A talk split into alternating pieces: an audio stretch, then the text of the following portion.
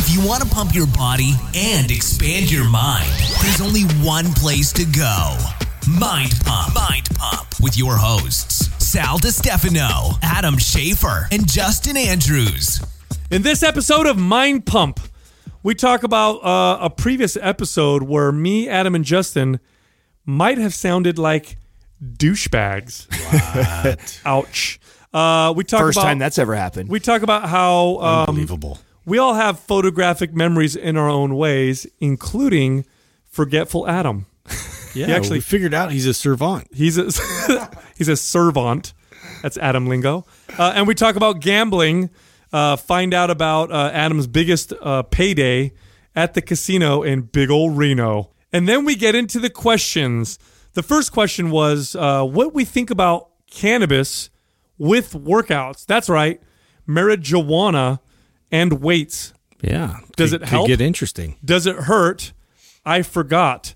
The next, the next question is: What is our opinion on selective androgen receptor modulators? Adam loves it when I talk like that. Yeah. Then we- it's SARMs. Then someone asked us why they don't feel their chest when they're bench pressing and how they can help change that. So It's actually- there. and she they, hmm. they get, actually, get somebody else to feel it. they actually what I say. refer to the chest as the chesticles. That's the scientific term for the pecs. Whoa. And finally, what burns body fat better? Kettlebell swings or hill sprints? Find out in this episode of Mind Pump. The ultimate showdown. Also, uh, three days left for our Prime bundle. The Prime bundle includes Maps Prime Pro, which and Maps Prime, both of which include self-assessment tools. Prime Pro is your correctional version of Prime, and then regular Prime it teaches you how to prime your workouts. These are programs that are easily our most valuable programs, especially if you're in the fitness industry or if you're a professional that works with people's bodies, like a physical therapist or a chiropractor. Both those programs will make you much better at your job. It brings you tremendous value. And if you're just a regular person wanting to work out, feel better, move better, again, those programs are also for you. The Prime bundle takes both programs, discounts them greatly, and it's also on sale on top of that. And there's only three days left for that. You can find that at mindpumpmedia.com.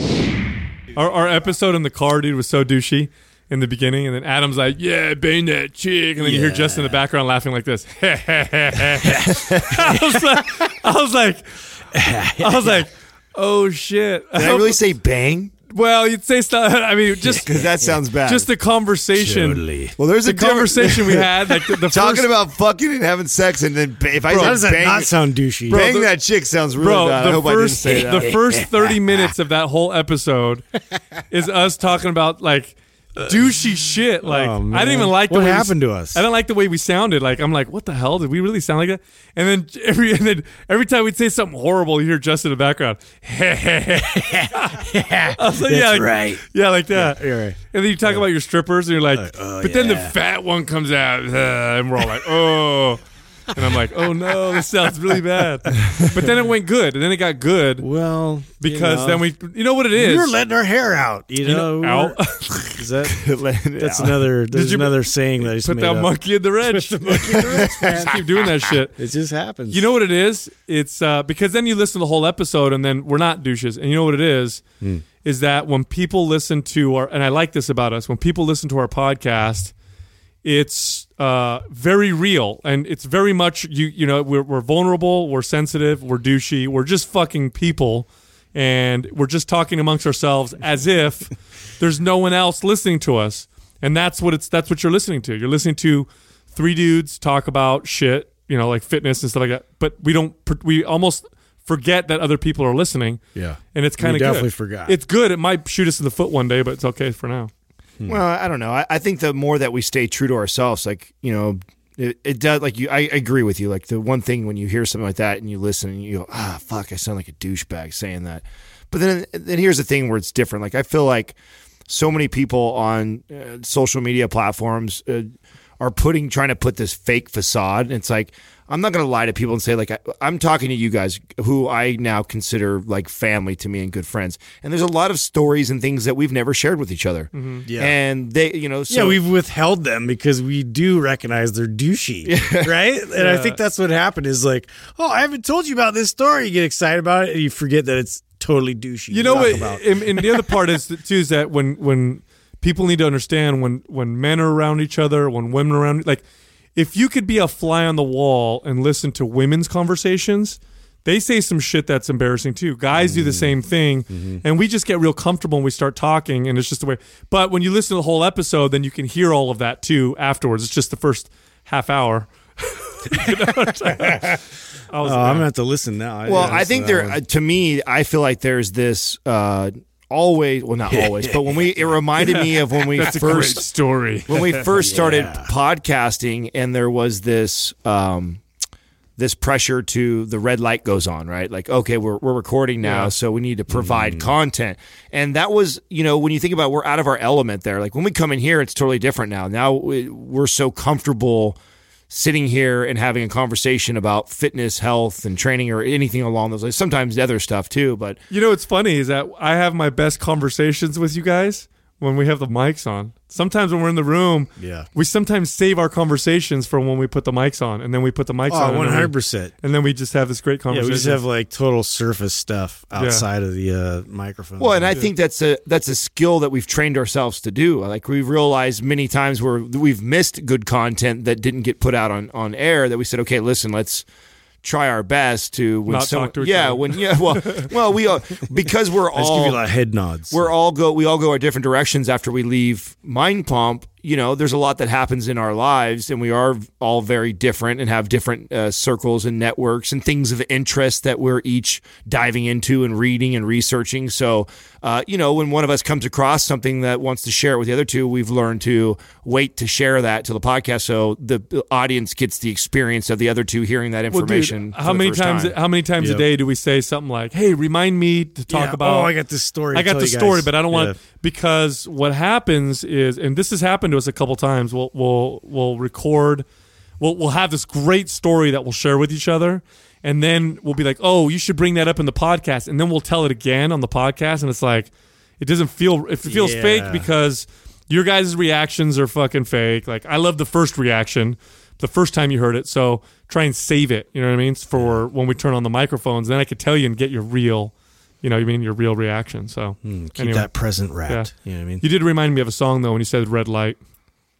Roxanne, you don't have to turn on the red light. Yeah. Yeah, those days are over. See, my my Yeah. job, Yeah. Thank you for part- one of my-. You're my muse. one of my roles at Mind Pump is to is to spark Justin's. and I like it when you do that way. I think you're It's lazy way sometimes. better. Yeah, it's way better that I way. can't just call it. Yeah, I know. Mm. Sometimes you're lazy and you're just like, Justin, give me a song. You I'm have like, like a new song. and I always go. defend Justin. I was I was like, like, bro, whoa, that's shit. not fair for you to do that to him. We got over 500 episodes. You just can't call on the song to I him. just, yeah, because then my go-to is gonna be something I've done a gajillion times. That, You know what I though- mean? There's what song is always in your head, Justin? Oh, it's it's either like It's Reading Did Rainbow. you ever know that you or, or Reading Rainbow? Yeah, Yeah. yeah. Why Those two. Why is Reading Rainbow? I have no idea. That's how my brain works, dude. It's like that was a good assist, though. That was a good assist. What's the Yeah, name of yeah, the dude yeah. that was reading Rainbow? The the the the head guy. what is his name? he ended up on uh, Star Trek with the skinny glasses. Yeah, but he came back and they did. I think they actually did a Kickstarter and then like got a couple more episodes. of reading Rainbow. yeah,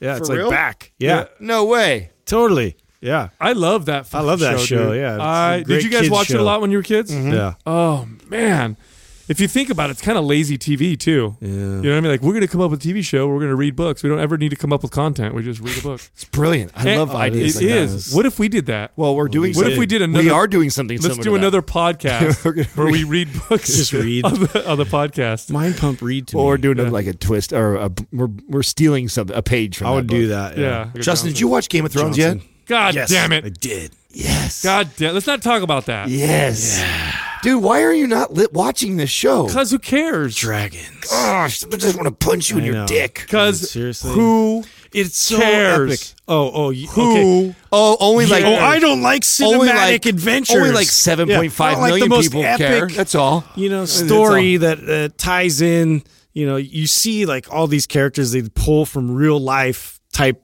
characters, man. It's crazy. Shut up. It's You guys amazing. Fucking stupid. You know what it is? I think I know what Looking the at pro- me like I'm I, crazy. know, I got. I made. I was quiet. There. I wanted. I wanted it to be uncomfortable. Yeah, thanks. For you guys, as uncomfortable as for that. me. Hearing you guys talk about some stupid shit. It's not. You know what it is? I think if I if I'm to be objective about myself, perhaps I identify too strongly with not doing what other people do, and maybe that's why I don't watch Game of Oh, you're one of those That's guys. dumb. Or That is dumb. or You don't get to experience awesome shit that way. well, well, Uh, well, it's that- popular for a reason. well, 'Cause it's fucking awesome. like I said, that could be that's viable, right? It's a very viable. I'm trying to be very objective here. or or or you're just being stubborn. or I'm doing stuff that's actually benefiting me as a human being. It's one of those So two that's things. how you justify it. It's one of those two things, Right. so I'm not uh, sure. Being entertained and enjoying. Wow, look at that. But how Did I- many people are watching? Did I it? really nail that right on the head at Seven seven point five? That was off the cuff, Wow. though, just so you know. So, so you know how you off talk, the You cuff. didn't right pre-Google Adam. Adam, do you know how you talk about my uh, my memory? How I have a picture. What is it called? Uh, Photographic uh, memory. Photographic memory, and how Justin has that with like jingles and stuff. Yeah. Yeah. You actually do a little. You do too. You just don't realize it. So Yeah, like, no, no, it's you'll numbers. say He's a like, he's number. like Rain Man. No, no, Have no. You figured that out yet? He'll say a number and then he'll 1.25, pretend he'll seven. forget that he knew it. Be like, "Wow, I nailed that! I totally get it." No, you didn't. definitely, definitely You Kmart. you read that at some point. I, I probably did. You're probably right. I was uh, so funny you say that, right? So when I was a kid, my mom. used- I have this memory of my mom. So we were in a Modesto house, which has to. This puts me before third grade. So I don't know exactly how I know for sure before third grade. Uh, when my mom would have guests come over to the house, she used to use me like a party trick, and she would out, she would call me out of my room, and I'd normally be in there playing with my sister or hanging out with friends, and she would love to g- have me rattle off all the stats of players in the Major League Baseball. So because I used to memorize all the stats of all the baseball players and their and like what team they played for, their batting average, how many. Oh, wow. And she used to like quiz me, like give me the first baseman of the Mets, and I'd tell you who it was, how many years he's playing, his batting average, how many home runs. Like I'd be able to do That's that. so funny. They did the same. Like my, when my parents had people over, they did the same thing. Where like I was in the other room, still finishing dinner, because I was the one that would always take forever to eat, and so I was left at the dinner table. I would have never myself. guessed that. I, I would think that you like crush food. I mean, I when you were a I did, but I, I kept eating. You know, I wasn't done yet. Oh, so you would. yeah, everybody was done, and I'm like, "Where's everybody going?" So it was I'm like still eating. It was like tortoise in the hare. Like you're gonna go slow, but you're gonna totally. fucking finish. I, am honestly gonna self like I'm. I'm gonna call myself the tortoise. Like I know nobody has before, but that's totally applicable. Like that's my that's my mo. So they call you out. So I was like sitting in there by myself, and there. This is when Fresh Prince of Bel Air was real popular, oh, you know. And so I, I loved that show, and, and like I knew the jingle and everything like crazy crazy. You know, West Philadelphia, born and raised in the playground. Anyway, I go on and on, but uh, so they, they just started it, and then, and then like I heard my dad or someone was like, "Watch this," and he like muted it, and I was singing it, and I did it like verbatim, like we're like all the way to where the timing of it stopped, and they they turned it back on, and I was right in sync and everything, and he's just like he just does this, it's this weird. and I did like it's for everything. talent that yeah, exactly. It didn't pay off, or maybe it is. Maybe it is. It's funny though when you you remember things like that, right? And I, I mean, I think. How effective is fucking advertising? oh my, My god, they God. they ninjaed my entire brain. well, I also think about like learning how. I this is also why I think future of education is going to change because I think learning how to hack that because we're all unique and different, right? And we've talked about Sal reading the encyclopedia as a young mm-hmm. kid, like I, you know. In this business, in the one that I did, what made me successful as a fitness leader when I worked for 24 was I was very analytical. I took the numbers down and I broke it all down and I simplified that for personal trainers eh, because I think a lot of them overcomplicate the business. and I, I did, a, I thought I did a pretty good job of, of helping others simplify how I did. And uh, even in this business, I I am part of most of my time at night is spent going through our numbers. I'm always looking at uh, numbers and graphing them and paint. Like I I enjoy that, and I've enjoyed it since I was a kid. I enjoyed, but I did it for baseball cards when I was a kid, and I lost that connection to that. Now through school and stuff like that, I excelled in mathematics, but I didn't push it though. And then it's funny because my last year of high school, um, I was already I was done with my math. I didn't need to take any more math. I should have taken more math because I love math. I did well in it, but because I didn't need to, I chose to get out of school. You know, half you know half day in my senior year because I was ahead of all my units. when I wished uh, I would have connected those dots. You know that that was something. Did I you was, see math as because like for me, one of the reasons why I loved reading encyclopedias is it was like I was I was looking at like the secrets of the world. Like, oh my god, I can read about how everything works and I can know all the shit. Did you see math that way? Like, I this is saw math. The secret way I looked at math and what why I was drawn to math was, to me, nothing's more true. Uh, I, and I love and I felt have fallen in love with with science as I've gotten older, and I've in, and I've I've learned to appreciate science. But I didn't like science at all as a kid um, because there was there's so many uncertainties. It was it reminded me of religion, and I and I didn't like that about religion either. As I felt like uh, math was so true. Two plus two will always be four. And as as more as math became more complicated, there still was always an answer, and I liked that. I liked that I had a goal, which was find the right answer, and there is a right answer. and there is a right, and I and I and maybe I didn't Except get in the quantum world. Thank you, Justin. Thank you, Justin. Boom! Science. Yeah. yeah. And well, that's where science meets math, right? So I think uh, I that's what made me as a kid enjoy that, and I could, you know, and that's how we used to debate as a young kids. I remember with my friends, my cousins, like when you would debate me about a baseball player. You know how I debate you, how good he is. I could rattle his stats off and his numbers. You can't tell me that guy's better than this guy because that guy averages five more home runs. That guy gets on base two more times, gets Yeah. this many more outs. Like you could argue all you want because you like him. I don't. You know, You've you, done your homework. You Yeah. like his hair and you like his color of his jersey, but I'm going to tell you right now that he's not a better player for these reasons because there's Yeah. math to prove it. You know, Well, so all those those those uh, what do you call them bookies? Like, yeah, they, man, they're so good at that. Like getting all aggregating all that data and Well- like putting it all together, and then how that all interacts, like based off the environment, based off you know, like the wa- their wife left them, or Well, you know, they you know, know it's funny. all those If- factors. If you want to predict, it's crazy. If you want to predict elections and stuff like that, Hmm. like the most accurate places to look are bookies, because people will will bet money Wow, on that's a good point. who's going to win. Yeah. You know, well because they're this fol- they're following the math, right? I mean, Yeah. I, that's all. I mean, peering deeper into me, That's all you- you- algorithms You can are, figure yeah. out why. Yeah. I fell in love with cards. I fell in love with that early on, uh, learning how to like trying to teach myself how to. Do you count. still have baseball cards? Uh, I do put away somewhere like in class cases and shit. Dude, my my ones that are cousin my cousin went bucks. through his and found his uh, God, what was it? Was it his Troy Aikman rookie card or something? I don't know. It, one of his cards is worth like five thousand dollars or something. like no that. way, Yeah, man, I'm gonna have to go through mine. I have a Yeah. few that are worth in the hundreds. I know thought they for were sure. worthless because nobody like cares about buying them now. You know, I used to buy score all the time. Score cards. I used to buy All- up the upper deck ones. Upper- I, at the time were like the most valuable. So I bought upper a deck bunch of was those. ex- was expensive. Yeah. Then there was what Donruss. It was which is kind of was uh, in the middle, Yeah, like and then Russell Topps was no Topps was yeah, cheap. Topps, yeah. Topps was the cheap one. So yeah, I, all that you know, and why I love the game of craps. Like uh, that, that's by far I, that's my adult game for sure. That I, I find it's very mathematical. Shouldn't you be Oh, playing? and it's fast. I can't. Yeah, But- I still and- haven't figured that one out. But yet. shouldn't you play? What's that one game that they say where the odds are in your favor if you're really good? it's craps. Ru- it's It's roulette. craps. Cra- No, no, no, no. roulette's.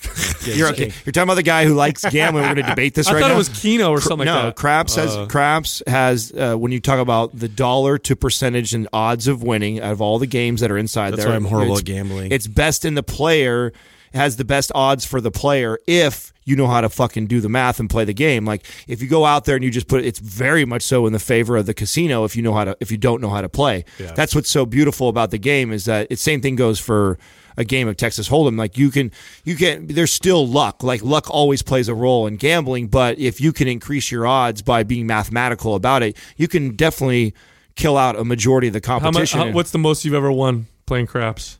in a single like outing. Yeah, that uh, you can tell on the podcast. I don't. I don't know yeah, exactly. yeah, because I don't want you to some be of like- it's taxable. Yeah, million dollars. yeah, exactly. No, What no, year? No, I've never, I've never won that. I think the best, uh, and it was actually Reno, not Vegas. Vegas has gotten me more. Uh, Fourteen thousand. Fuck, that's Yeah, not that's bad. good. yeah, that's a, I've had a couple Dude, weekends. I, I went to ten. Vegas. I went to Vegas with a buddy of mine years ago, and he invited his buddy, who had an internet gambling website. And I don't know what the what the website was, but it was the second at the time. So this has got to be. He ran the website. Hold on, it was his. Yeah. This has to be at least eight to ten years ago. So, and his website was the second largest gambling website on the internet. So this guy was shit. He's loaded. way rich. I'd never seen somebody throw money Don't like this. Don't tell around. me he's the one that got in trouble for uh, playing as like an admin. I don't know. I, I I don't know. I don't know. I didn't know this guy. So anyway, I meet I- him. I read about somebody. that He's the that. biggest, most awkward uh, nerd you've ever met. Like just this massive, nice guy, but you could tell like he really wanted to use his money to make friends. He meets me for the first time. He's like, Sal, what's going on? He's like, I'm like, oh, you know, I'm over here. Why are you here? It's my birthday. And he's like, oh, here, go play. He gives me like five hundred dollars worth of uh, you know hundred dollar chips or whatever. Then we're gambling, and I'm and he's telling me to enjoy myself to gamble. I'm like, I'm keeping this shit. I don't like gambling. Five hundred bucks is mine. I watched him, no joke, in less than ten minutes lose twenty five thousand dollars on the roulette table.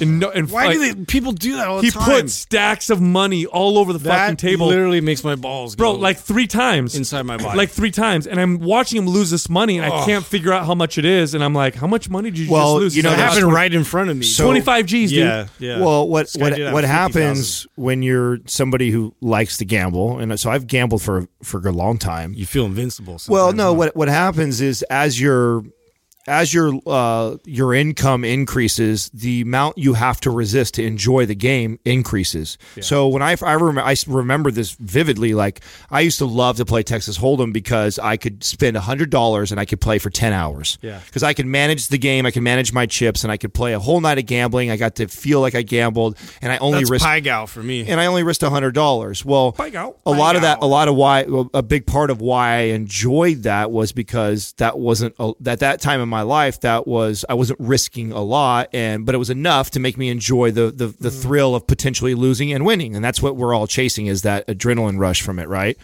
And so, you know, as hundred dollars became not a, such a big deal to lose to me, I, it, that increased, and then it became five hundred, then became a thousand, and then I needed to be, I needed to have the risk of losing three to five thousand dollars at a time before it, be, it was enjoyable. And so I watched that progression Mm-hmm. with myself, so that you know when you see someone like that, it's really, it's no different than They're- you they're gambling. more numb to they're, it, They're no different to you gambling five hundred, two hundred dollars and losing that because your two hundred dollars is what it's like for him walking around with twenty five thousand it depends on the person too because i'm Now, if you're now if you're an idiot who's gambling twenty five thousand dollars and you don't have twenty five thousand dollars in the bank, that's a totally different Yeah, story. yeah, yeah, now yeah. you're talking about an alcoholic Yeah. or a drug abuser, right. Yeah. right? You know what I'm but, saying? Uh, but it does depend on the person because I'm I get furious if I lose five bucks. Furious still to this day. I that's why I hate gambling. I'm not a ga- I can't stand Oh it. yeah, no. That's why it's not for you. Yeah, exactly. You That's why know when- it's already gone. when we went I to- go in there knowing it's already gone. That's why we went to Reno and just hung out with. I just watched you gamble. Yeah. You know what I'm saying? And I got the free drinks. Thanks. Yeah.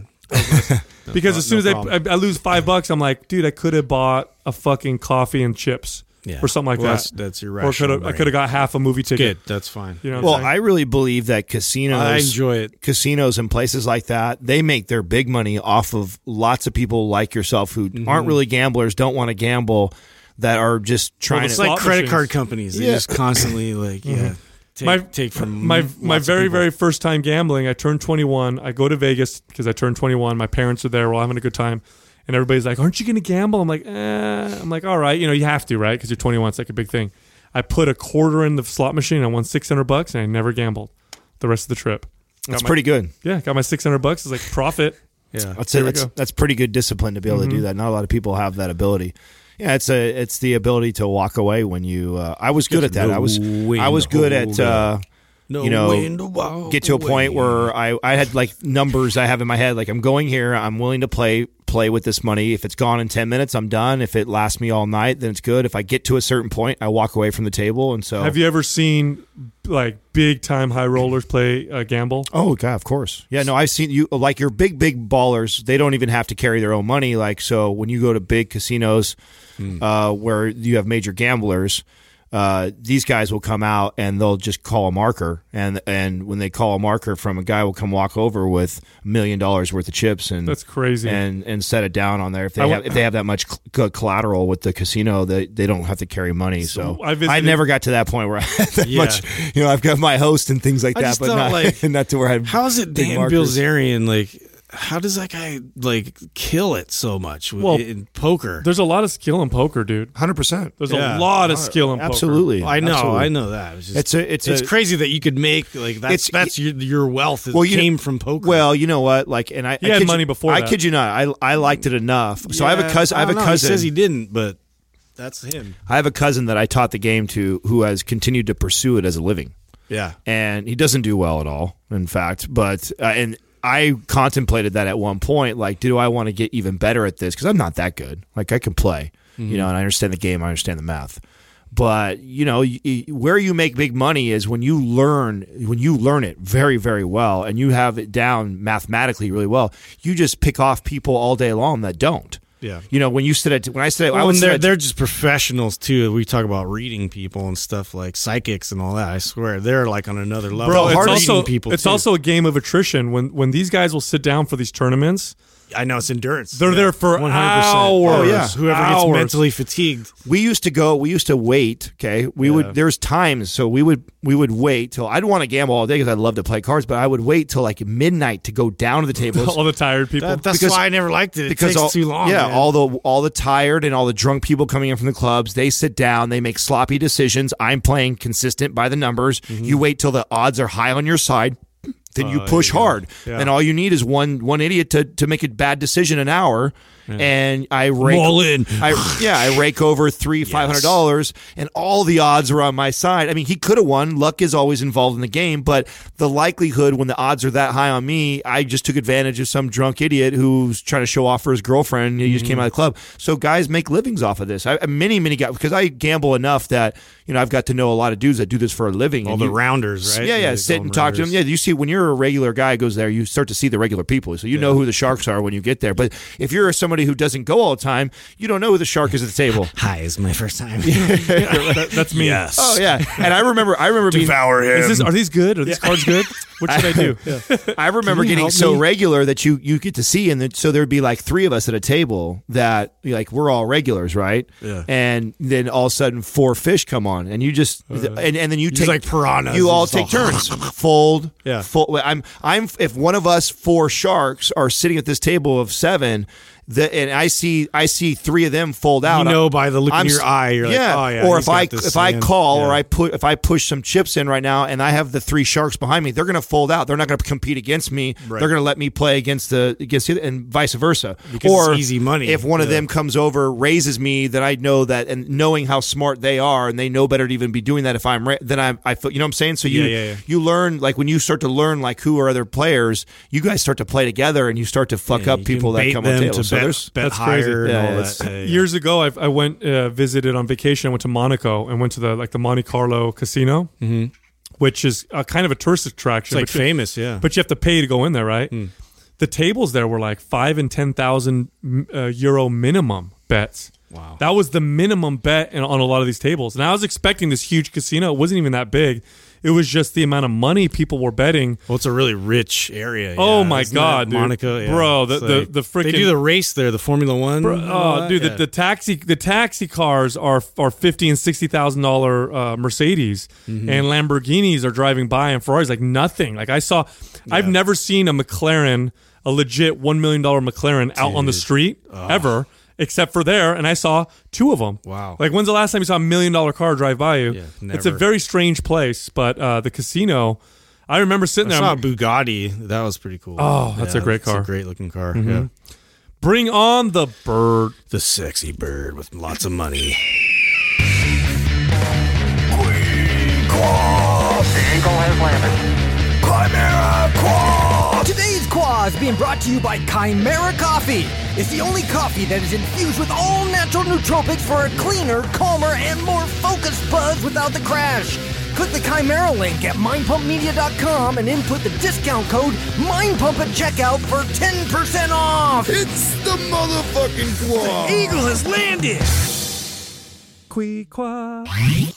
Our first question is from K Genotown. Thoughts on having some cannabis in your system on some training days? He has had some great mind body connections using cannabis during some of his workouts. on, on the same day.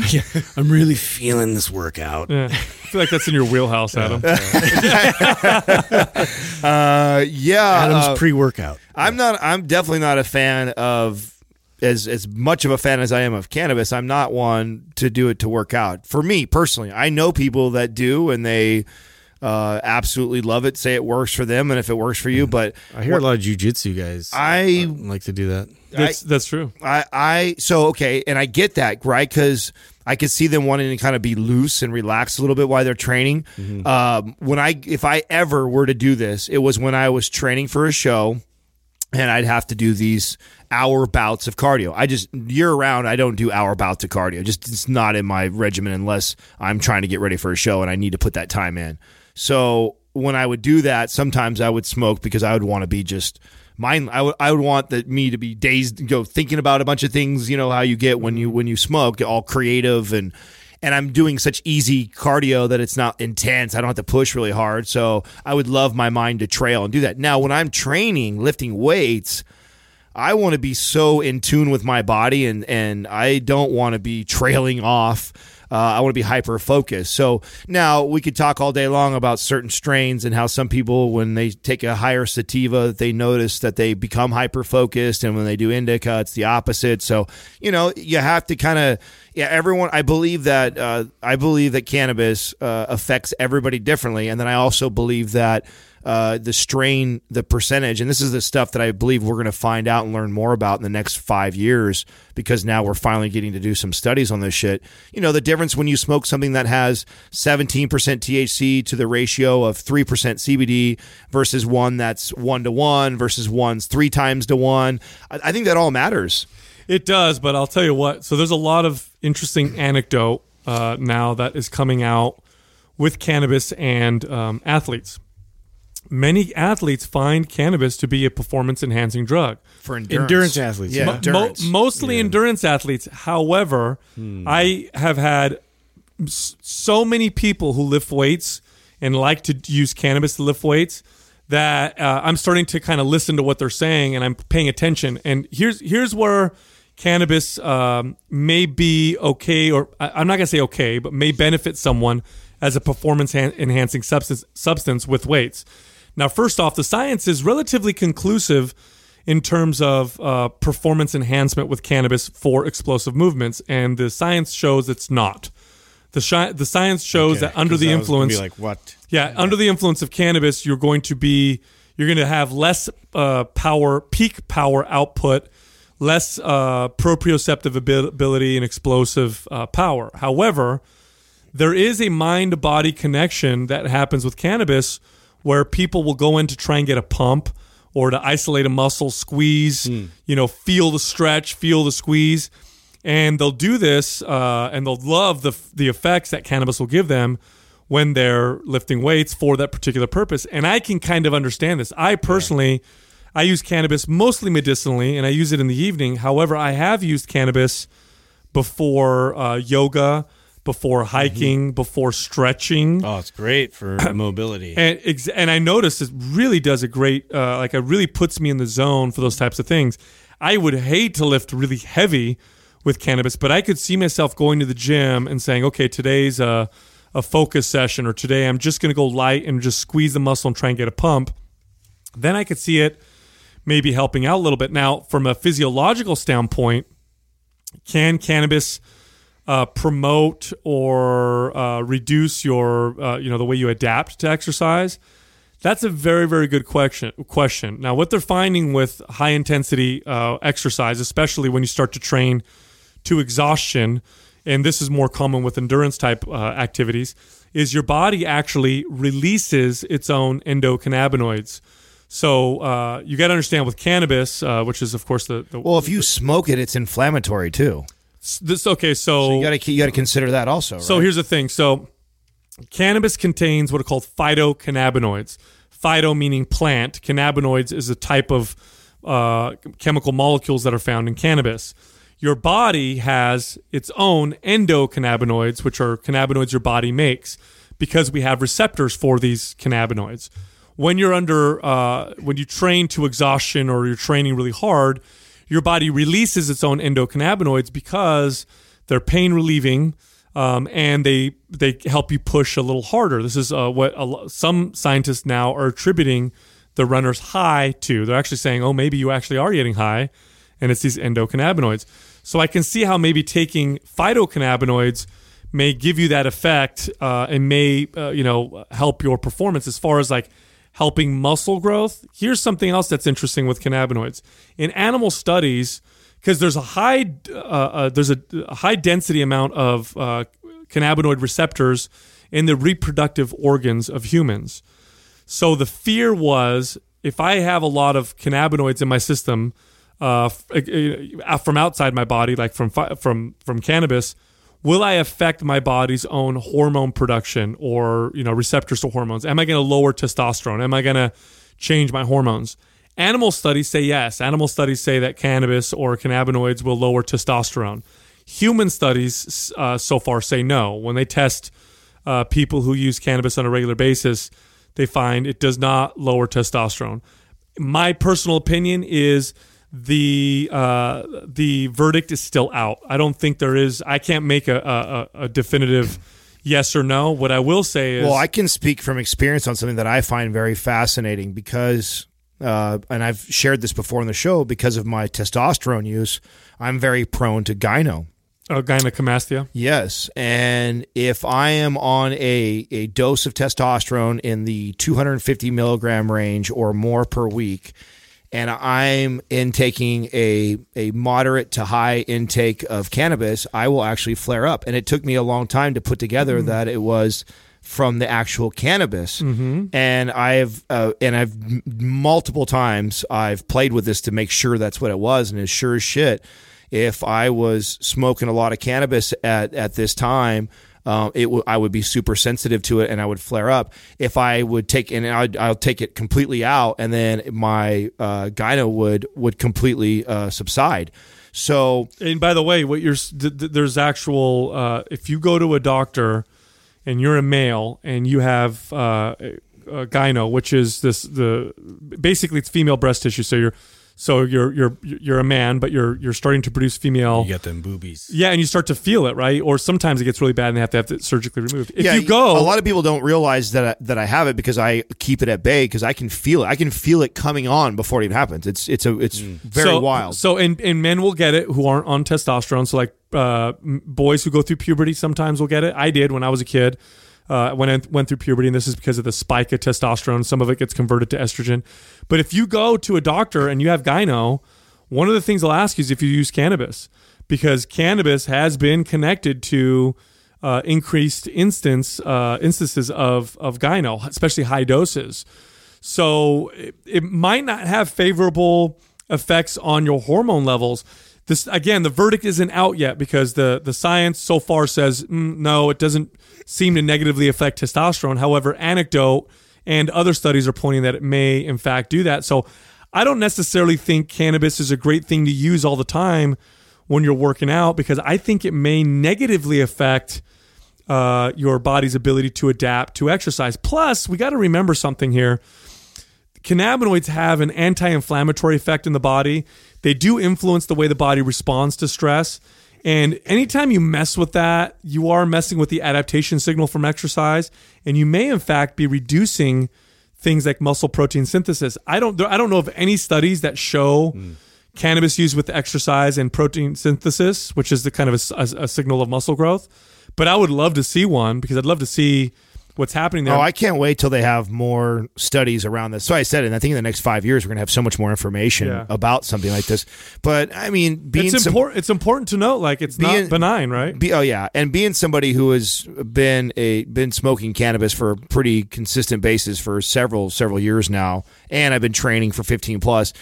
I- can tell you from personal experience that I don't see a lot of benefit from it. I don't see a lot of drawback either, unless, for instance, like I tell you right now, if you are prone to things like that hormonally, like I am, that it does throw my hormones off a little bit. Uh, And now that that requires that I am smoking like a full joint in a, a, a night. Like that's a lot. That's a ton for me. Like that's for me to be doing something like that. That's a lot of uh, cannabis to be intaking. Where I typically intermittently will have it, and I have it at night, and it's like a, a couple hits of it, and I'm good. Like that's enough to settle me down for the entire night. So, But there's also a lot of factors you want to consider. Like if you use cannabis, if you have issues sleeping, um, uh, cannabis. By the way, if you have issues sleeping, there's root causes you should solve. But in the meantime, a nice a potential you know solution for that symptom to help you sleep, maybe cannabis. Um, will that help you build muscle? Yes. In that case, cannabis may right, actually help right. you. That's an excellent point. Do you have issues with autoimmune disorders like irritable bowel syndrome, like I do? Like I have. I would not be using it to be directly trying to build muscle. That's Right, what I'm trying to say. right, Hundred percent. But you're right on. I mean, I agree because indirectly, I guarantee you, cannabis helps me build muscle, but it's not because the cannabis is helping me build muscle. It's because cannabis helps me with uh, my symptoms of irritable bowel syndrome. Which, if I get real bad with that, I ain't building no muscle. I'm not absorbing nutrients and food. So in that case, it becomes a, a positive for me. So it's a it's a it's a potent psychoactive substance. It's not benign. Um, it can be positive for you or it can be negative for you depending on your individual uh, situation. In terms of when you're actually performing, uh, I think if you're doing things to exhaustion or to endurance, so far the anecdote seems to show a lot of athletes are saying, "Hey, man, if I use and especially an edible before my race or before my training, like I have more endurance and I can go longer." So that's kind of interesting. I think that's something we should. I think at. that, I think that's interesting. Although I would not recommend this to anybody to to pick it. Do I would not pick up a habit of doing this to get performance No. out of it. You know, I wouldn't be like, hey, you know what? I heard that this could be possible. Yeah, exactly. I don't even use cannabis. I'm going to start using it to do. No, I don't. Here's think- what's interesting. that's a good there have been there have been several. You're get lost on the trail. yeah, exactly. Whoa, it's the first time Yes, I've sir. ever taken an I went, I went on a six mile hike yesterday. I meant to do 30 minutes. but so jumps off a cliff. I, what uh, happened to Bob? so here's here's something that's fascinating. You can actually look this up on Google if you don't believe me. There's Well, if been it's a, on Google. it there's a be. no no no. There's actual articles written on this right now. There's been a there's been a few studies that have demonstrated that people who utilize cannabis on a regular basis lower fasting uh, insulin levels, uh, their blood sugar levels are better controlled, and they're leaner. And they think they're leaner because of what I just said about the blood sugar and insulin. In fact, uh, pharmaceutical companies are investing money right now, millions of dollars, on potential treatments for pre-diabetes and, debre- and diabetes with cannabinoids. So there may be a fat kind of burning effect Oh from God. Dude, cannabis. once this is all legal, all you're going to Supplements see are is real, supplements everywhere. already are. You already are. with They're already doing it with I'm trying, to, I'm trying to CBD, remember if I know a lot of fat stoners. Do you know a lot of fat stoners? I know a few. Do you? Yeah. Okay. Yeah. Yeah. Just But they're like very, you know, like Cheeto-y, like on the couch playing video games, like that. They were already doing that. Well, I think that's the risk. I, what I think, mean. I think that's the risk you, You can't take. blame- you can't I think blame that's the ri- cannabis, I think that's really. a risk. I had this conversation with my younger brother when he first experimented with cannabis. I remember I was like uh, 30 years old or so, and he's like at 20, and he's like, we're talking about this stuff, or he was 18 around that time. Yeah. And uh, and I remember telling him like, listen, you know, I know your brother did this whole, you know, medical marijuana thing, and I did all this stuff, but I just want you to know that real easy this could turn into like something that completely distracts you. I know you you enjoy the benefits of you, of it, and and you're he's expressing all that to me like, well, you know, brother, I feel like it, it set- settles my anxiety down, and this thing's like ah, closing me on uh-huh. why it's so great, right? And I'm like, yeah, no, I, I get it, bro, I get all that, but. It gets it gets so nice that you end up doing it all the time. Then you don't know fucking shit all day long. Yeah. So pay attention to that and Stop caring as much. like, get about your things. yeah, get your priorities right. Don't look for an excuse to do that just because you like it so much. Appreciate it, but also respect it. Yeah, you know what I call somebody who smokes pot and becomes a loser? What's that? A loser. already a loser. Yeah, you're just a loser. That's it. That's all. Quick commercial break. Hey, people ask us all the time how they can support Mind Pump. Here's what you can do. Uh, you can go to www.brain.fm forward slash mind pump and get 20% off Brain FM for meditation or focus. You can also go to audibletrial.com forward slash mind pump and get a 30 day trial plus one free audio book. Lastly, you can go to getnatureblend.com forward slash mind pump and you will get a discount on Ben Greenfield's CBD product. Next up is TDC Fitness Eddie. What is your opinion on SARMs? I have been getting more questions about SARMs. It's 'cause recent- it's been a long time Do you know why? since Ben since Ben Greenfield. So I did a quick Google search of SARMs, and you know why we're getting so many questions on this? First of all, SARMs are selective androgen receptor modulators. So that's a uh, if you don't know what that means, if that's that sounds very complicated. These are chemicals that are designed to modulate the androgen receptor in the body or to attach to the androgen receptor to get it to express what it does. The androgen receptors are the ones that testosterone uh, uh, activates or atta- attaches to. Now, the reason why I think we're getting a lot of questions on this is I Googled SARMs and the first ten uh, searches that come up are these fucking websites that are pretending to write scientific articles on SARMs, and at the end, they're basically no sales way. funnels. Wow. And at the oh. end of them, Brilliant, man! You make me want to Google it now. at the end of them, they're links to how you can buy SARMs online. Hmm. And these articles are so inaccurate and so terrible. Like I'm reading them, and all they talk about is how safe they are, how awesome they are, how great they are for your Yeah. health, how these are like if you like, oh look, you want to take I st- have been hearing a lot of that lately about how safe they're. I'm like, wait a minute, This bullshit. just- yeah, bullshit. It's like how can't be the same Take substance. you know, hey, do you want to take steroids without the side effects? You know, SARMs are what we're looking for. So, SARMs are these chemicals that are being developed and researched. Got to be clear here. They're being developed and researched. None of them have been approved by anybody. They have not. They're not even in phase three trials is it in the the, gray FDA. market or is it in like the black market? Well, so it's the reason why it's a gray market is because they're black market in the sense that I can't buy a SARM for human consumption, but there's this weird loophole in the law where I can- or something? I can buy SARMs for research purposes. So there's no regulations uh, or very little regulations to buy certain chemicals for research purposes. Hmm. For example, I could buy Viagra, the chemical Viagra that makes Viagra for research, you know, purposes and you'll find places like that online. And they won't sell them in tablet form. They'll sell them in liquid form as if ah. you're buying and then they'll give you dosing instructions on how to take it. So see. SARMs are this, and you see all these articles and blogs written on SARMs about how safe they are. They're like steroids without the side effects, and studies show they build muscle and blah blah blah. Um, SARMs, first and foremost, uh, they're being researched, so they're totally totally new. So we don't know what they do long term. So if anybody says they're safe, uh, is a fucking liar. Number two, the doses used in the research are not the doses that people are taking to try and build muscle. If you took the dose of SARMs, for example, Ostarine is one of them. If you took the dose of Ostarine that the, they're using in research, you'd be using one milligram a day. The doses that people are using to try and build muscle is 50, 10. Oh, 50. 50 to shit. 150 milligrams a day. In the studies, they're showing that super low doses have uh, uh, less negative effects on the hormone systems of people or animals than taking testosterone. What I mean by that is if you take testosterone injections or steroids, one of the side effects of them is your body stops producing its own testosterone, which is a bad side effect, right? You go off and hopefully it comes back.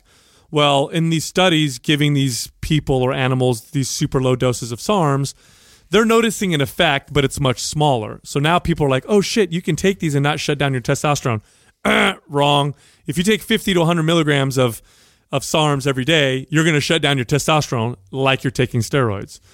These things attach to the androgen receptors, and what they're attempting to do is they're attempting to ex- uh, exert anabolic muscle building effects without androgenic, you know, male uh, masculinizing effects. So they're trying to give you the muscle building effects without the masculinizing effects, and that's supposed to be this panacea. First off, uh, the androgenic effects of testosterone and steroids are part of the reason why they build muscle so well. People don't realize this, but if you go pure anabolic, you won't build nearly as much strength and muscle as if you go androgenic. This is why the some of the most popular steroids are the ones that are the most androgenic, uh, like uh, Trenbolone or Masteron or Anadrol. Like those are anabolic, but they're also very androgenic. And and you know this. Those people who take steroids know the ones that build the muscle muscle also give you the most side effects. That's part of the reason why. So they're not going to build muscle like testosterone or like steroids at all. You're going to get very little muscle building effect, and you're going to get You're going to be risking almost the same that you would be taking testosterone. well, we don't. we don't know. Well, we don't know what you're Right, risking. yeah, yeah. At least testosterone. If you take a testosterone, which I'm not advocating for, but at least when you take testosterone, you know exactly There's what it's going to do. research there. Yeah. Not only research, but you know what it's going to do. It's in your body already. Yeah. With a SARM, you're taking a chemical that we don't know everything that it does. In fact, I've I did a lot of research on SARMs a couple years ago because someone brought them to my attention, and back then it wasn't that well known. So I was like really into like what is this new you know drug that they're that they're developing or they're working on. And you read the forums, and people will talk about these side effects that you should expect, but it's not a big deal. One of the side effects is uh, a yellow tint to your vision. Holy shit. So you see like a bat now. and a, and and a loss and a blue blockers and, a, and a dramatic fine. decrease or loss of night vision. So guys will go outside at night and be like, "Oh, it takes me 15 minutes shit, to adjust to the night, or I can't drive at night right now on it, so I, I have, have to to stop blink fifty thousand times and then it finally opens. Are you fucking kidding me, dude? What if you go blind? is it worth it for like three pounds of muscle? And yeah, that's how much you gain, by the way, is like three pounds of muscle. I already which you went blind lose. from masturbating, Yeah. so this is fine. Which you Yeah. lose when you go off of them anyway. So my my strong opinion on SARMs is don't take SARMs. It's stupid. It's totally dumb. If you're gonna go the route of taking some illegal shit, go take steroids. At least you know, you know what they're doing. Um, but it's it's like the biggest. Uh, it's like this this. You're getting a lot of people talking about because I'm, I'm going. If you like you said, if you Google. You see all these bullshit articles trying to sell you their Hmm. Good research marketing, chemicals. man. Yeah. Yeah, they That's, ninja no, it's everybody. it's a s- it's a scary thing, and I just if you're if you're willing to try that, right? Then to me, I feel like I would I would personally much rather go somewhere where I feel like something has been studied for a lot longer. We know. Uh, we understand the dosage longer. We know what it looks like. So we, we see humans that are walking around right now that have taken steroids for 30 years of their There's life. hormone replacement therapists, Yeah, it- like revolving around it. Exactly, exactly. It's become. Uh, I I don't know. I'm just I'm not comfortable with doing something that uh, affects me hormonally like that. That I there's not enough research around it to to make me feel comfortable. You know, and who's to say? Maybe we are wrong. Maybe that in five years they they nail it down and it's I still wouldn't. I'll tell you why. Even let's say it gets approved by the FDA, passes phase three trials. Here you go. It's a, a, a new drug we're going to use for men with low testosterone, or for women with osteoporosis, or whatever they're, or for people with muscle wasting disease, because those are the those are the reasons why they're studying them. Let's say it's passed and it's an FDA, uh, F- and now it's passed by the FDA. It still has, compared to testosterone, very little research behind it. Uh, uh, how many? Think about all the drugs that have get re, got recalled last year alone by the FDA, that got approved by the FDA. That all of a sudden we're like, oops, we just discovered this causes you know yeah we didn't, re- this we didn't realize it takes ten years for it to develop the cancer, yeah. right? Yeah, no, so- no, no, no, no. I w- I'm I'm sorry. I I stay away from SARM. And like again, if you're trying to build muscle with SARM, they don't even build muscle that well. Go ahead and read on the forums how much people are gaining five pounds of muscle to take a hundred times what the studies or the early studies are doing on animals to risk what? Totally not worth it. You know. You know what it reminds me of? So last year, if I'm not mistaken, about six people died from synthetic marijuana. These are the the fake uh, Oh, the fake marijuana uh, that you can buy like at the gas station, like it's called Spice or whatever, where scientists these these these garage scientists are taking chemicals and making them uh, so that they can uh, act on the cannabinoid recept- receptors and get you high, but they're technically legal through this loophole, the same loophole that SARMs are, are legal through, right? So they're inventing these chemicals that'll do this. And plus, if you if you get drug tested for marijuana, you'll show up negative, even though you're taking these synthetic cannabinoids. But there's been six deaths attributed to these last year alone, and every year people go through like you know uh, will die from the use of synthetic marijuana. And last year, how many de- people have died from marijuana? Zero. Actually, the last ten thousand years, how many people died of marijuana? Right. Zero. This is a, an- it's a it's a great example of you've got the natural thing. We're trying to figure out a chemical version of it, and we end up not, you know doing some crazy shit. That's exactly what SARMs are. Mark my words. Stay away.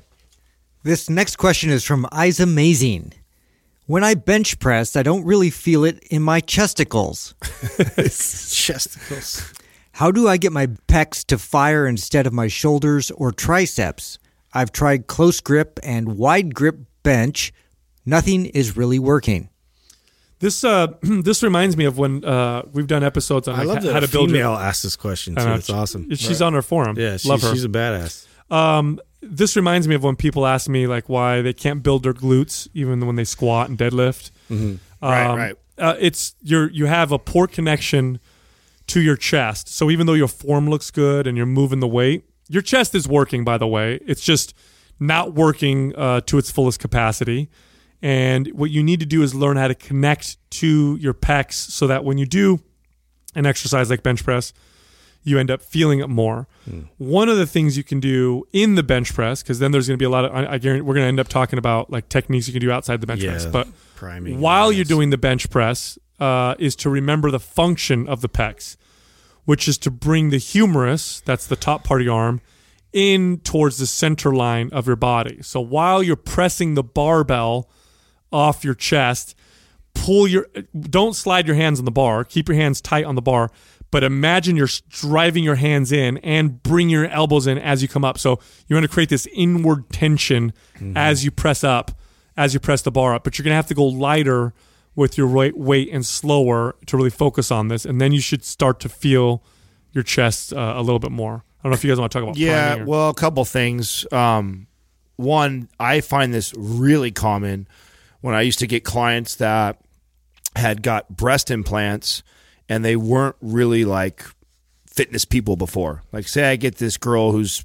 30 years old or so, she got breast implants at like 25 or so, never really trained or lifted weights, finally at a point in her life where she feels it's necessary for her to come in and really get serious about her health and fitness and she's one never really trained the chest which is already a challenge right? So mechanically when everybody uh, not every majority of all humans suffer from some sort of upper cross syndrome where our shoulders are rounded forward and our head is forward when we're already in that position the bench press becomes one of the hardest exercises to teach somebody be- mechanically because of the mm-hmm. dysfunction, right? Because we are so rolled forward and used to using our shoulders in our everyday motions because of our posture. So already it's challenging. Then you get somebody who maybe has breast implants where they've gone in there and you know shoved uh, fake boobs and busted up their chest and they stayed away from exercising it for a long period of time and moving it and then the body has to overcompensate with other muscles and now they've trained to use these other muscles to do these pushing movements. So super common with that. Uh, 100% this is like why prime and prime pro was created. I mean we uh, created this program because we knew that this is a, a there's a lot of people that can relate to not being able to feel this. I can count uh, many many clients uh, that I spent months actually getting them just to feel an exercise like a, a bench press because of their posture was so bad. So addressing uh, your posture. Now, some basic moves uh, for takeaways for those that don't own Prime or Prime Pro already. Uh, I I love to take someone like this and lay them on a foam roll. So I run the foam roller down their spine and I do some like dumbbell chest flies with 15, 20 pounds. And I actually want you to, uh, and what I'm doing is I'm allowing the, the foam roll to open up your chest and scapula and it'll, and the gravity will naturally dr- drop your shoulder blades because the, there's no support for the shoulder blades. So it helps. increases range of motion a bit Yep. and the capacity there. Yeah. Yep. Yep. It's That's a great one. I I honestly I feel the same way with just getting into the posture of it, it first and, and really you know working on connecting to that process you know through mobility and being able to properly retract to um, to the range that like you're capable of, of getting to. And maybe that's something that you might want to consider working on for a while in order to then um, you know retract properly and depress properly and be able to sustain and hold that in an isometric position. So if i take that as a focal point and then I apply it to the position where I'm laying down. So this is where, like, I guess there might be some controversy with the way that you, uh, you know, power lifters do it versus like bodybuilders, right? And connecting to the chest. But for me, uh, I always tend to lean more towards, you know, a nice open chest. So I'm going for full range of motion and I'm really relying on the stability there with my shoulder blades to keep me nice and tight in that full retracted position. And then that open position is really going to allow me to now I'm going to squeeze and do, work on all these other techniques where like say I'm at the bottom of of the rep and I want to squeeze and connect to that uh, uh, piece like like Sal's talking about squeezing and, and bringing it in inward you know as I'm pressing up um, you know techniques like that to help to connect to the process more but To, to piggyback off your isometric thing, that I this is something that I used to love to do. If someone, I mean, because sometimes you'll get clients that are just, no, you do all these things and like I can't feel it. I still Yeah. can't. Stubborn, feel yeah. right, it's really stubborn. And so the next uh, progression for me, helping someone feel it in their pecs, is lying on that foam roll. I'll have them grab like real light five, 10 pound dumbbells, open them all the way up in the fly position, and then I will resist them trying to close until I can get them to feel it where I want. So they're in the fly position. I'm holding the dumbbells down, not allowing them to close it together and getting in an isometric hold and getting them to focus on, on their chest in that isometric hold until they can figure that and not stress it with the arms, not stress it with the shoulders. Then once they can connect it to the chest in that position, then I can release with my hands. incrementally making Yep. Mm-hmm. your way up those. Yeah, so you squeeze like five, ten seconds uh, in Yes. the end range, and then slowly make your way up inch by inch. And here's something easy too that you can do. This is really easy. I, this is what I did early in my career before I really understood uh, priming. Is if I had somebody who didn't feel their glutes or their hamstrings or their quads or their chest or you know another prime mover of, usually compound movements, is I would have them do two like one or two isolation exercises for that muscle, and then I'd move them to the compound. So like if you don't feel your chest when you're bench, this is easy by the way. You don't feel like you don't you're not feeling your your pecs with the bench press. Go do uh, three sets of cable crossovers and really squeeze the hell out of your chest and really feel the burn and the pump in your pecs. Then go bench press and boom before you, you'll feel those pecs start Yeah, to work because it's already. Oh, that's it's already that- pumped. And that's it's what I meant by getting on that phone. Is you do that 1st and then you go over to the bench press. 'cause I know this is a bench press question. Like Yeah. if you do that first, you'll feel it in your chest, and then you go to bench press, and it's a lot. I had trouble feeling my chest with bench press for So, years. so did I. So that And I can definitely relate to You this. Yeah, and I did uh, what I ended up doing, and this again before I understood priming. I was a kid. Is I did uh, flies. I would do flies before I pressed, and I just did that for a year. You I know would- what's really funny? Like, like, come to think of it, a long time ago, I used to get made fun of a lot when before I would go to bench because of my ritual. And uh, my ritual, I would, I would get to the bench and I would kind of open up and like get in this like dynamic stretch like really quickly. So I would do like, like almo- almost like throwing my arms back and opening my chest, and then I would lay on the bench and I would go through this like pump kind of simulating like plyometric type Oh wow! movement and i would just do that like totally like uh intuitively like not even realizing it was a thing or anything but everybody used to make fun of me for that but i would get like way better connection You were way. brilliant without even knowing it, every time. Or as Adam would say, or as Adam would say, idiot, idiot servant. servants. It's, it's servants too yeah exactly Quick commercial break, you guys. We keep getting asked all the time, how can I support the Mind Pump family? Here's one of the best ways you guys can. You guys love that Kimera Koffee that we have. Kimera Koffee with a K. You go to kimerakoffee.com, put in the discount code Mind Pump for 10% at the checkout. Also, if you guys want to know how I have this luxurious beard and you want one too, go to bigtopbeardcompany.com, put in the discount Mind Pump again, but this time for 33% off. Also, you guys, if you guys have not tried Ben Greenfield's new bars out, they're fantastic. If you want some, go to bengreenfieldfitness.com forward slash nature bite, put in the code Mind Pump and get 10% off. Go check it out. Next up is Dave two three zero six eight six. Okay. Beep beep boop.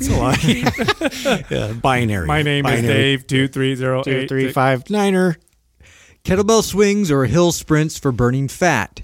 Which is most effective and why? So this reminds me of a question I got on Instagram. I was going to tell you guys earlier, and then you cut me off. Was- someone someone asked me a question on Instagram. Uh, it was real simple. Uh, what's the best way to burn bu- uh, belly fat? You know, and you get a question like that, and you're like, oh god, Those are awesome. Like, what am I like? There's a fucking million. So you know what I you know what I started doing from now on? Hmm. When someone asks me that, I just give them a straight like a flat. So it's like, what should I? do- Which what's the best way to burn belly fat? I'm like.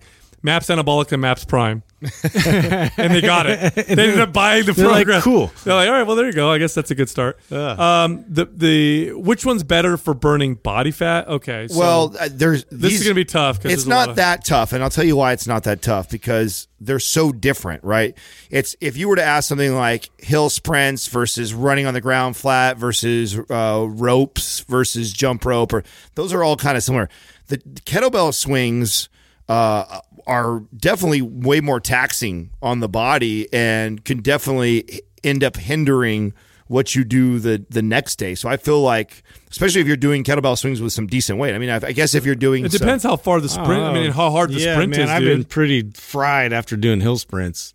They're both anaer- yeah, but, they're, but they, one, one of them, one of them's going to fry you more CNS. One's going to fry you more uh, like uh, physically because of uh, the- muscular endurance wise. yeah, exactly. So you're swinging a kettlebell. It depends how it's done. Like, okay. Yeah, so a hill sprint is anaerobic, right? Because he's already wrote the, you know, that was in the question. We're going to go sprint. down this rabbit hole right here. Yo, I sprint is this anaerobic. semantics. Here we go. Uh, kettlebell swings can be anaerobic or it can be endurance. Like if you're doing kettlebell swings, Exactly. for- If you're doing hard style, we just went over this in the YouTube series with Mike. Actually, it's kind of good to bring that up. We uh, we evaluated um, this hard style, which is like the way that Russians uh, are typically known for versus like the kettlebell sport, which is all the technique is based off of energy management and how much uh, they could uh, endure Conserve. like long periods how of time of conserve, swing, yeah. swinging. So yeah, there's a different way to um, to do it, and so I guess yeah, again, it, this will all uh, involve like how much like fast twitch response are you trying to recruit versus like you know more of an endurance. Well, twitch. I'll, I'll tell you like how I would like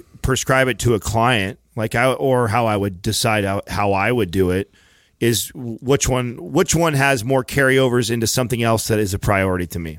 So let's say, um, like I was playing in a men's basketball league not that many years ago. So having some sort of like ability to sprint, like uh, up a hill or period, sprinting outside on the ground, like th- I would like that. That would carry over in my journey to lean out and burn fat, in addition to give me some uh, benefits to the sport that I was playing. Where a kettlebell swing, sure, it has some carryover, but not as much carryover as the hill sprints would be for that sport. Now, maybe I have a poor connection to my glutes or my hip hinge is not that great, and I'm working on my deadlift and my squat a lot, and there's a lot of great carryover from the kettlebell swing over into movements like that, or maybe just I want a better butt uh, I would probably do some kettlebell swings. But from a fat burning, uh, I guess it would really depend on uh, which one you were doing last, right? Like if you were using kettlebell swings for the last couple weeks for your uh, burning fat.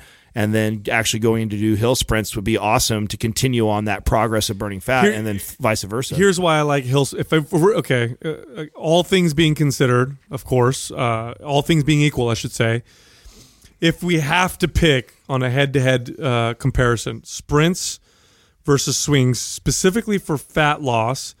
First off, I prefer anaerobic activity for fat loss than I than I do to uh, endurance, uh, you know, uh, type activity or aerobic activity because anaerobic activity promotes or at least maintains muscle and metabolism versus aerobic activity tends to promote the adaptation that makes you more efficient, therefore slowing your metabolism down. So if we're compa- if we're comparing them head to head uh, and everything else is equal, here's why I like sprints better. I like sprints better because I can go max out intensity, short distance, and make it really anaerobic. With kettlebell swings, it's much more technical, and I can't go all out with kettlebell swings for 30 seconds like I did with sprints because my form's going to fuck up and it's going to be.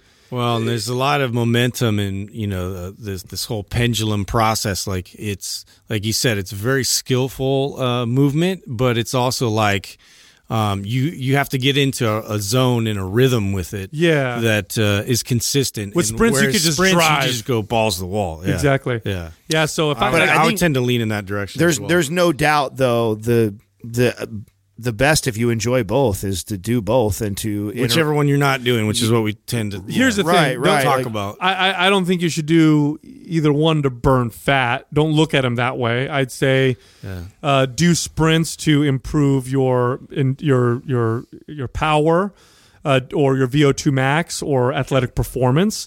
Do kettlebell swings because it's part of your exercise programming. and it's more technical. It's more technical. That's and- what I meant by that. Yeah. Whichever one has Well, more sprints car- are harder on your body. Whichever Let's one of them to me has more carry over into your personal goals. I tried to draw the analogy there with my basketball. I probably didn't hit very well, and I know I lost Sal. But that was the point of What's me. basketball? Yeah, that was the Yeah. point of me saying that was that's how I would really decide that because really I- I'm not a fan of using cardio as the main way of burning fat in the first place. Well, not even I, to you don't need cardio to burn fat. yeah it's like sprints if you're going to talk about injuries like the like one of the single most like exposing exercises you could do uh, to show you where your imbalances lie and it, your body will talk to you almost immediately is to do a sprint so True. like honestly like and i i love keep maintaining like athleticism and trying to incorporate fast twitch movement and i'm more inclined to do jump rope versus sprinting because of that simple fact alone i don't do it enough and it's such a, it's it's a thing that your body has to be very well versed in and respond properly to and fire on all cylinders at you know max effort uh, you know, So like it- true. it's like, dude, your your your joints are gonna explode. you Well, know, you- if you haven't done it, or you'll forever. ta- or you'll you'll pull something. you're gonna pull something. Yeah, Dude, if oh, I if 100%. we if we took,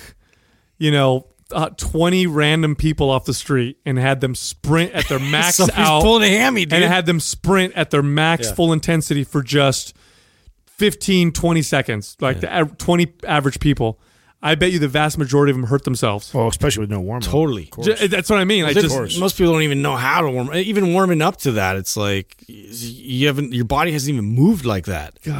Yeah, Yeah, it's. I remember so for for our so for- demanding. for, our age and older. But I mean, I guess if you're 15, you still have you're, you're Yeah, still you're spry, so you, you can can get up whatever. and do whatever you want. Uh. but I, I keep this in mind, and I know we haven't we actually haven't talked about cardio. It's been a while since we did a whole thing on cardio. Um, you know, it don't, it only takes your body about two weeks to really start to become pretty efficient at whatever it is you're doing. So let's say you take off and every day you decide to do these kettlebell swings, and your your your goal is fat loss, right? Since that's what you're saying right now is you know which one is more effective for fat loss, and you've got the 14 days you do kettlebell swings every single day to to towards this fat loss journey. Well, by by days 14 you're the, the returns are are starting to decline like as far as and I used to give these hypothetical numbers to to draw this uh, analogy for clients is imagine that the first time that you did that that session of kettlebell swings your body burned you know 10 units of fat let's just say well the next time you do it it does nine and a half. And the next time you do it it does nine. The next time it does eight. Then it does seven six five four. And it keeps going down. And so maybe for 14 days of you doing this consistently you're still burning some fat but now the body has become very efficient at what you're what you're teaching it. And it does that quicker with with things that are aerobic. So you want to make sure that you're staying ahead of that curve. So i'm looking at it like okay well if this if kettlebell swings is is mirrors something that I do more like I do a lot of other kettlebell exercises all the time. So my body is very adapted efficient to that. Going out and doing hill sprints and I want the maximum fat from fat burn from it I'm going to get the most benefit from what's the least least uh, uh, similar to what I currently do or have been doing. Does that make sense? Uh, it makes it makes total sense. They've actually done studies on this where they'll show uh, like a high level way, very well trained you know athlete like a swimmer and they'll have them swim in a pool for you know a few laps or whatever and measure their calorie burn and it's like way lower than you would ever imagine Oh, yeah. because their They're so body efficient at it. yeah their bodies have become so efficient at what they're doing that they're just burning less calories on all levels, right? It becomes mechanically better. It conserves technique, it con- everything. It conserves energy better. Your technique, everything be- gets better. I mean, that's we're adaptation machines. It's we're so amazing. It's so cool. And when you start to look at it like that, like you want your body to start to adapt to a point, but then you don't want it to be when you're using How do it. you make change? Change.